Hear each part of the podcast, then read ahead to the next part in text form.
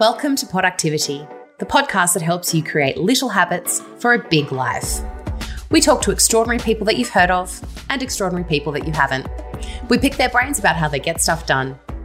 I'm Carly Jacobs, writer and mostly sensible habit maker. Let's be super honest here. 2020 sucked balls. Hard. There have been some lovely moments the birth of babies, the rediscovery of spending time at home with our loved ones, Biden Harris 2021, to name a few, but for the most part, it's been hard, scary, uncertain, boring, so boring, heartbreaking, a financial mess. Do you remember when we all thought 2016 was the worst year ever? Oh boy, we were so young, so naive, so unprepared for a freaking global pandemic. So, what would this year be good for if it wasn't for the lessons we learned? Here's what I'm taking with me into 2021. But before we jump into the episode, here's a message from listener Prue. Hi, Carly. I just wanted to say it's great having you back in our ears again after Straight and Curly. I love the new format of the podcast and how exciting that everyone's talking about reputation rehab and you had Zoe on as a guest. Well done. Keep up the great work. This is the final episode of the first season of Poductivity Podcast. I just wanted to do an episode on the lessons from 2020 that I learned that I'll be taking into 2021. It's been such a difficult year for everyone across the board. It's there's been heartbreak, uncertainty, loss of jobs, loss of lives. It's something that none of us have ever experienced before. And I just thought it might be nice to stop and reflect on it and take what I learnt from it into 2021. And then hopefully we can just set fire to 2020 and uh, never have to experience anything like that ever again. So here are the lessons that I learnt this year. Number one, life is very, very short. 2020 has been a year of so much loss. And I think most of us have experienced this overused trope becoming a real thing.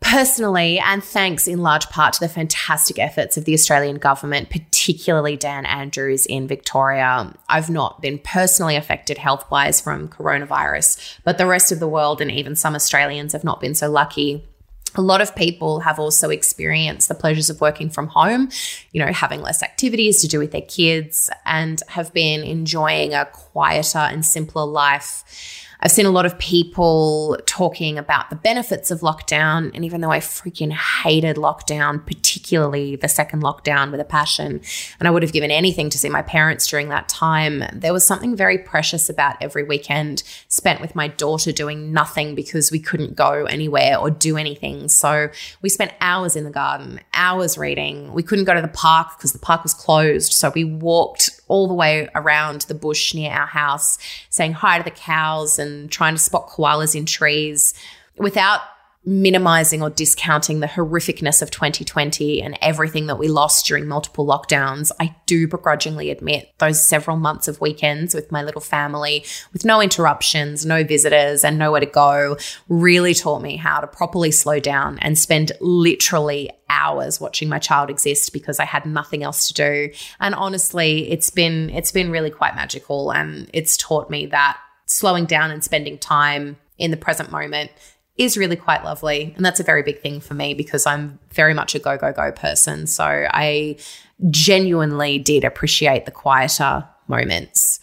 My lesson number two is to be scared and do it anyway. This year, my beautiful co host Kelly retired from the podcast and left it up to me as to what I wanted to do with it.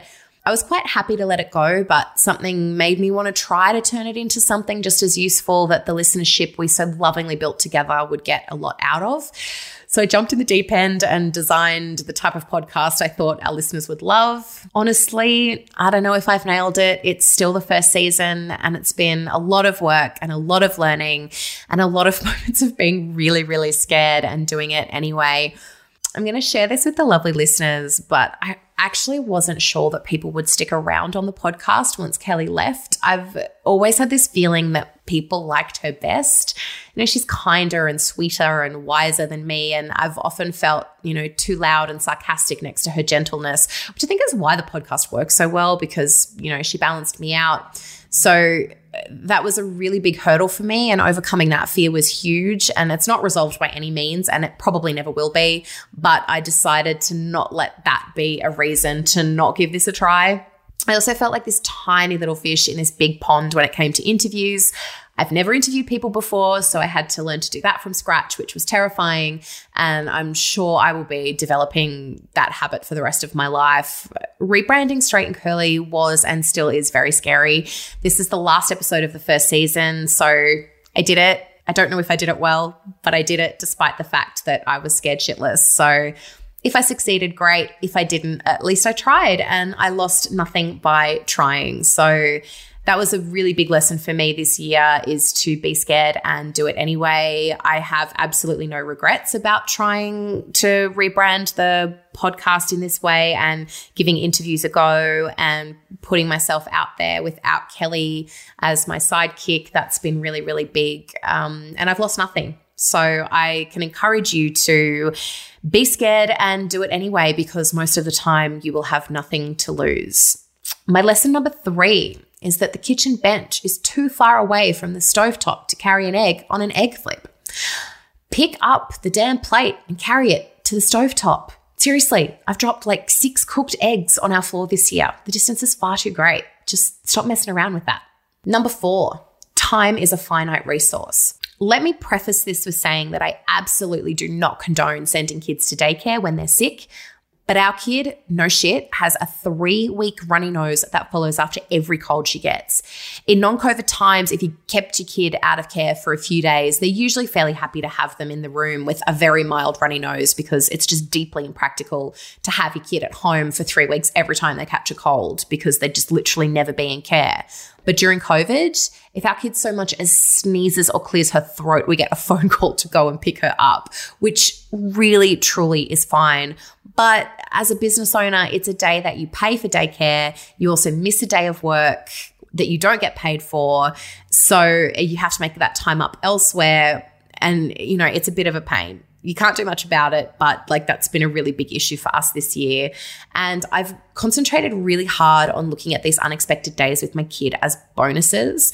And most of the time she's in a fab mood. She just has a very mild runny nose. So we play and we do art and we read books. And I will not allow myself to feel stressed or guilty for not getting any work done. She's only little once, and I'm going to continue to look at these unexpected days at home with my kid as bonuses rather than inconveniences.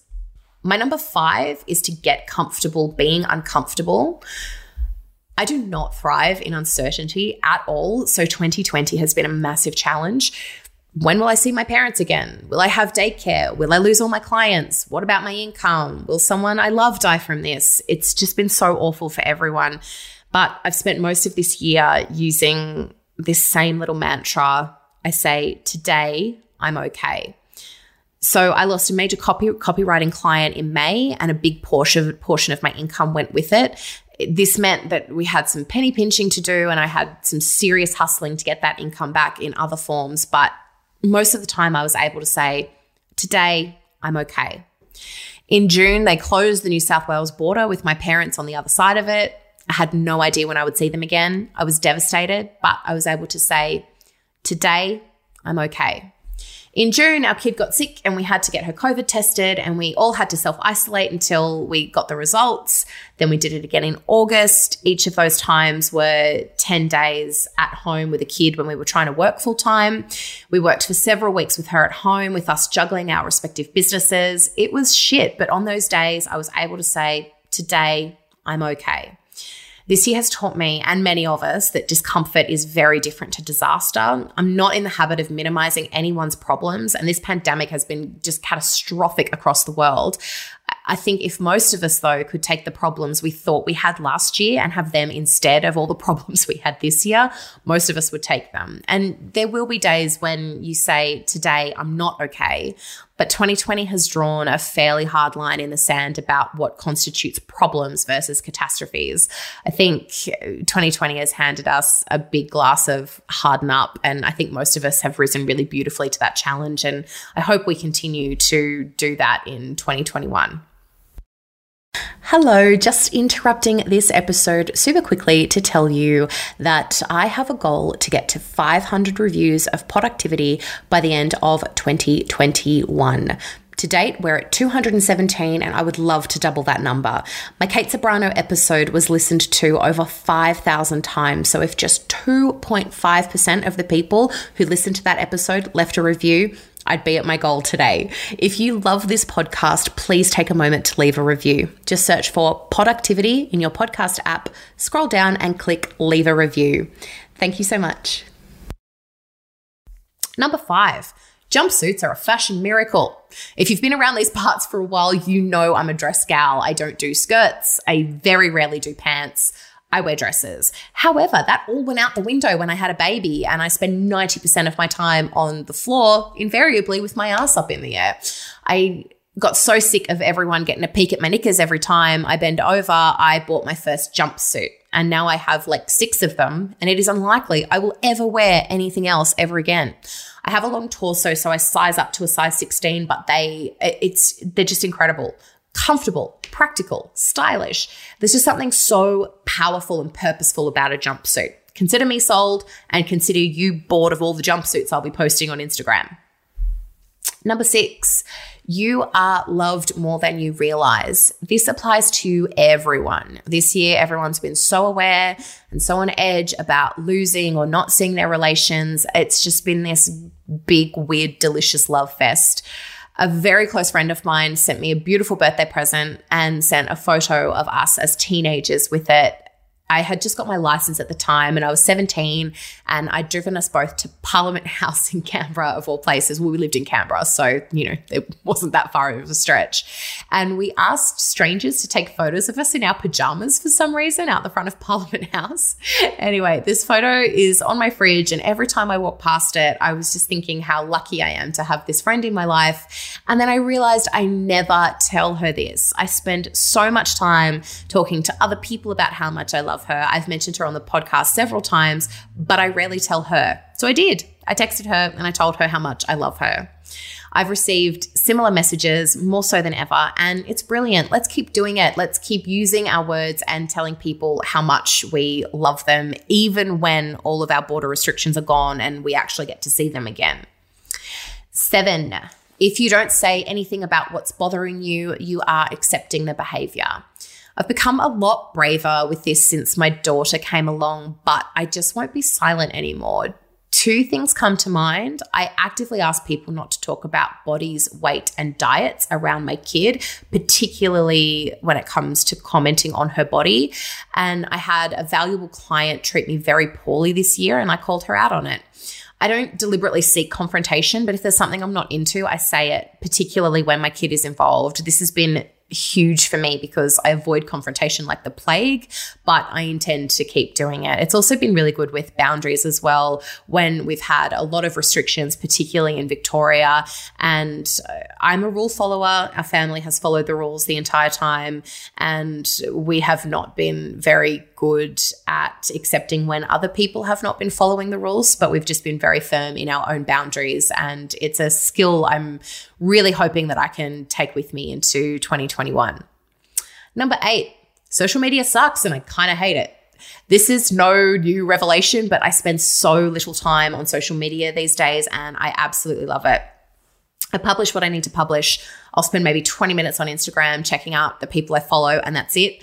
I generally only have Instagram and Facebook on my phone from Tuesday to Thursday. Thursday night, I delete them and then I reinstall them again on the following Tuesday morning. It is so freeing and it's done absolutely nothing to harm my business. I really recommend you try it. It's kind of fantastic. I still take videos and photos of my kid all day. I just don't share them publicly. I also don't have my phone near me at night. I like to read or watch TV and crochet, and picking up my phone every five minutes seriously ruins that vibe. I do have an article uh, on how I have improved my phone hygiene that I will link to in the show notes. but I can highly recommend not having social media on your phone 24 7. It's making such a big difference. Number nine, I am not invincible to be fair, I never thought I was invincible, but I've been very good at dealing with whatever issues I've had in the past. Things like friendship breakups, loss of jobs, when my blogging agency closed down without warning in 2016 and left me without a massive chunk of my income. I've dealt with mental health issues and family issues, and I've always been able to pull myself through it I have really, really struggled this year, as I know a lot of other overly productive people have. And I promise you that's not me giving myself a pat on the back because it's not a healthy trait at all. In fact, it's quite toxic. But a lot of my self worth is tied up in how much I can achieve and how much I can get done. And this year has obliterated my ability to do much at all. So, you know, for a start, there's less opportunities, less stuff is happening. And secondly, I'm exhausted. Existing has been really tiring this year. Just kind of blearily watching the news and hoping the case numbers are low enough so that they can open the border and I can see my parents. And at the same time, desperately worried that I have COVID with silent symptoms that I might pass on to my father, who is smack bang in the middle of the most vulnerable age bracket of COVID deaths. It, it's been really, really rough and it has shed a very important light on my tendency to go head down, bum up when things get hard and kind of work myself through any problems because that wasn't an option this time. And it was very confronting.